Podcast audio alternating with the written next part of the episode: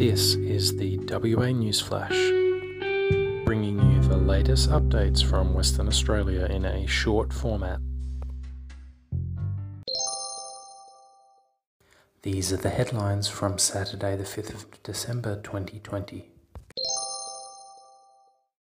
A Japanese space capsule is about to touch down in the South Australian outback as a massive fireball, and while it could be carrying as little as a gram of space dirt collected from an asteroid, Scientists are hoping it could reveal a lot about the early solar system.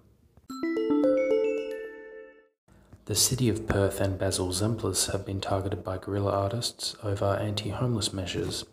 The installation was placed in the corner of Wellington and Barrack Streets on Saturday morning to protest a decision by the council not to approve a program giving food to the homeless.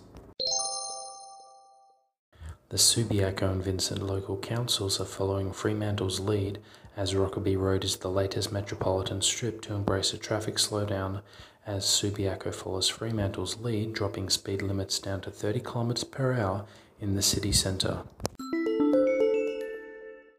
The Andrea Mia Centre is a new women's refuge capable of housing large families, including teenage boys and even pets, and is open today in Perth's southern suburbs.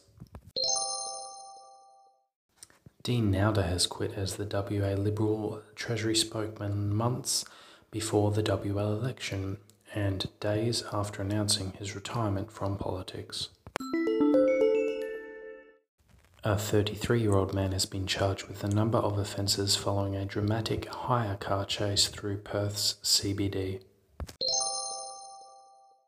A 29 year old man has been charged after a motorbike rider was killed in a horrific crash in Coolbellup.